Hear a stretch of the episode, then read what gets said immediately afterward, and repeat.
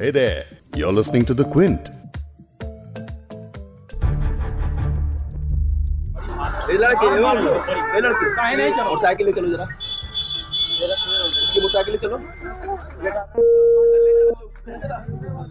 UP के सिद्धार्थनगर में दो पुलिस वालों ने एक आदमी को घूसों और लातों से इसीलिए पीटा है क्योंकि नए मोटर व्हीकल एक्ट के तहत कुछ एक कागजात जो उसके पास होने चाहिए थे वो नहीं थे जब इस आदमी की पिटाई हो रही थी तो एक कोने में सहमी सी इसकी भतीजी रो रही थी और कह रही थी कि मेरे चाचा को छोड़ दो, लेकिन पुलिस ने उस पर भी गौर नहीं किया।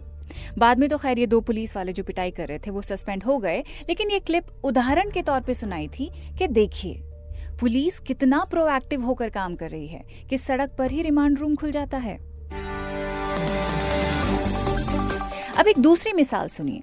एक स्टूडेंट बीजेपी के केंद्रीय मंत्री रहे चिन्मयानंद के खिलाफ रेप के एलिगेशन लगाती है। तो उसी यूपी के वही पुलिस एफआईआर में लड़की के आरोपों को दर्ज करती ही नहीं। मैं बात कर रही हूँ चिन्मयानंद केस की। शाहजहांपुर के कॉलेज में वकालत की पढ़ाई कर रही एक स्टूडेंट ने 24 अगस्त की रात फेसबुक पर एक वीडियो पोस्ट की जिसमें वो चिन्मयानंद पर आरोप लगा रही है कि उन्होंने कई लड़कियों की ज़िंदगी बर्बाद की है और ये कि उसके पास चिन्मयानंद के खिलाफ सबूत हैं। मुझे मोदी जी और योगी जी से एक रिक्वेस्ट है कि वो प्लीज़ मेरी मदद करें। उसने मेरे परिवार तक को मारने की धमकी दी है। मुझे पता है मैं इस टाइम कैसे रह रही हूँ। मोदी जी प्लीज़ प्लीज़ मेरी हेल्प करिए आप। वो वो सन्यासी, पुलिस डीएम सबको अपनी जेब में रखता है। इस बात की धमकी देता है वो। कोई मेरा कुछ नहीं आज की बिग स्टोरी पॉडकास्ट दरअसल एक सवाल है। सवाल ये कि नेताओं के खिलाफ जब गंभीर आरोप लगते हैं तो सिस्टम को कौन सा साम सूंघ जाता है? आज बिग स्टोरी पॉडकास्ट में उस केस की बात करेंगे जिसमें बीजेपी का पूर्व मंत्री चिन्मय आनंद आरोपों के घेरे में है। मैं हूँ फबेहा सैयद और क्विंट हिंदी पर ये पॉडकास्ट आप सुन सकते हैं। इसके अलावा गूगल और एप्पल पॉडकास्ट्स या स्पॉटिफाई और जियो सावन जैसे एप्स पर भी अवेलेबल है तो प्लीज़ जाके फॉलो कीजिए। इनफैक्ट ये चिन्मयानंद का जो केस है, इस पर हमने एक पॉडकास्ट किया था, वो भी आप इन एप्स पे सुन सकते हैं। तो शुरू करते हैं शुरुआत से। शाहजहांपुर के एक लॉ कॉलेज की एक छात्रा ने 24 अगस्त को बीजेपी के पूर्व एमपी चिन्मयानंद पर सेक्सुअल मिसकॉन्डक्ट का आरोप लगाया। चिन्मय चिन्मयानंद उस कॉलेज की प्रबंधन कमेटी के अध्यक्ष हैं, जहाँ लड़की पढ़ती थी। लड़की ने दिल्ली के एक थाने में केस दर्ज करवाया क्योंकि उसे यूपी पुलिस पर यकीन नहीं था। खैर, मामला यूपी पुलिस ट्रांसफ़र कर दिया गया। यूपी पुलिस, नेताजी को अरेस्ट करना तो दूर, पूछताछ तक के लिए तैयार नहीं थी। मामला सुर्खियों में आया तो सुप्रीम कोर्ट को दखल देना पड़ा। देश की सबसे बड़ी अदालत ने यूपी सरकार को विशेष जाँच टीम, यानी कि एसआईटी बनाने का निर्देश दिया। तीन सितंबर को मामला एसआईटी को सौंपा गया, यानी लड़की के वीडियो सामने आने के दस दिन के बाद ये सब हुआ। लेकिन चिन्मयानंद के खिलाफ जो एफआईआर हुई, उसमें रेप का चार्ज ही नहीं लगाया गया। आखिरकार लड़की ने बकायदा प्रेस कॉन्फ्रेंस करके आरोप लगाया कि चिन्मयानंद ने उसका रेप किया है और एक साल तक शारीरिक शोषण करता रहा और इसके बावजूद शाहजहांपुर पुलिस उस पर रेप का केस दर्ज नहीं कर रही।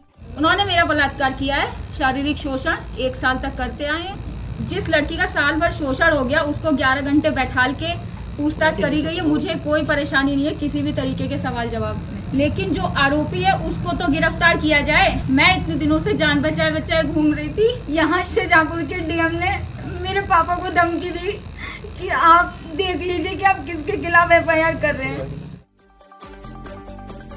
इतना सब होने के बाद अब एसआईटी ने चिन्मयानंद का आश्रम सील कर दिया है। एसआईटी ने आरोप लगाने वाली छात्रा से भी पूछताछ की। छात्रा का कहना है कि उसके हॉस्टल के कमरे में चिन्मयानंद के खिलाफ जो सबूत थे, वो गायब कर दिए गए। लेकिन उसकी शिकायत है कि जाँच टीम को सारी बातें बताने के बाद भी चिन्मयानंद को गिरफ़्तार नहीं किया गया है। खबर ये भी आई थी कि पूछताछ के लिए चिन्मयानंद को समन भेजा गया था, लेकिन उसने हेल्थ के रीजन बताए और इस वजह से क्वेश्चनिंग के लिए नहीं आया। बहत्तर वर्षीय चिन्मयानंद ने आरोपों से इनकार किया, बल्कि ये कहा कि उसके खिलाफ साजिश की गई है। उसने दावा किया कि कुछ लड़के उससे पैसे मांग रहे थे और क्योंकि उसने उन लड़कों की बात नहीं मानी, इसीलिए फंसाया गया है। आखिर चिन्मय आनंद कौन है, जिसके खिलाफ गंभीर आरोपों के बावजूद पहले पुलिस केस तक करने को तैयार नहीं थी? केस किया तो आरोपी के हिसाब से जो चार्जेस लगने चाहिए थे, वो लगाने को तैयार नहीं। गिरफ़्तार करना तो खैर छोड़ ही दीजिए। चिन्मय आनंद केंद्र की अटल बिहारी सरकार में गृह राज्य मंत्री रह चुका है। उसने कई चुनाव जीते और संसद की शोभा बढ़ाई। बीजेपी के पूर्व सांसद चिन्मयानंद राम मंदिर आंदोलन का बड़ा नेता माना जाता है। शाहजहांपुर में उसका आश्रम है और वो कई एजुकेशनल इंस्टीट्यूशन से भी जुड़ा हुआ है। ये पहला मौका नहीं है जब चिन्मयानंद पर यौन उत्पीड़न का आरोप लगा है। साल 2011 में भी यूपी के शाहजहांपुर ज़िले में चिन्मयानंद की एक शिष्या ने ही उस पर बलात्कार और हत्या की कोशिश का आरोप लगाया था। गिरफ़्तार वो तब भी नहीं हुआ था। फ़िलहाल वो मामला अभी कोर्ट में ही है। इससे मिलता जुलता एक और मामला है। यूपी के बीजेपी विधायक रहे कुलदीप सिंह सेंगर पर। साल 2017 में एक लड़की ने रेप करने का आरोप लगाया। उस वक्त वो नाबालिग थी। उसे और उसके परिवार को भी सिस्टम की वही बेरुखी झेलनी पड़ी, जो चिन्मयानंद केस में इस लड़की को झेलनी पड़ रही है। हद तो इस साल 28 जुलाई को हुई। उन्नाव रेप पीड़िता अपने वकील और परिवार के साथ रायबरेली जा रही थी। सामने से आ रहे एक बेलगाम ट्रक ने कार में टक्कर मार दी। ट्रक की नंबर प्लेट पर कालिक पुती थी। हादसे में पीड़िता की मौसी और चाची की मौत हो गई, जबकि लड़की दिल्ली के एम्स अस्पताल में मौत से लड़ रही है।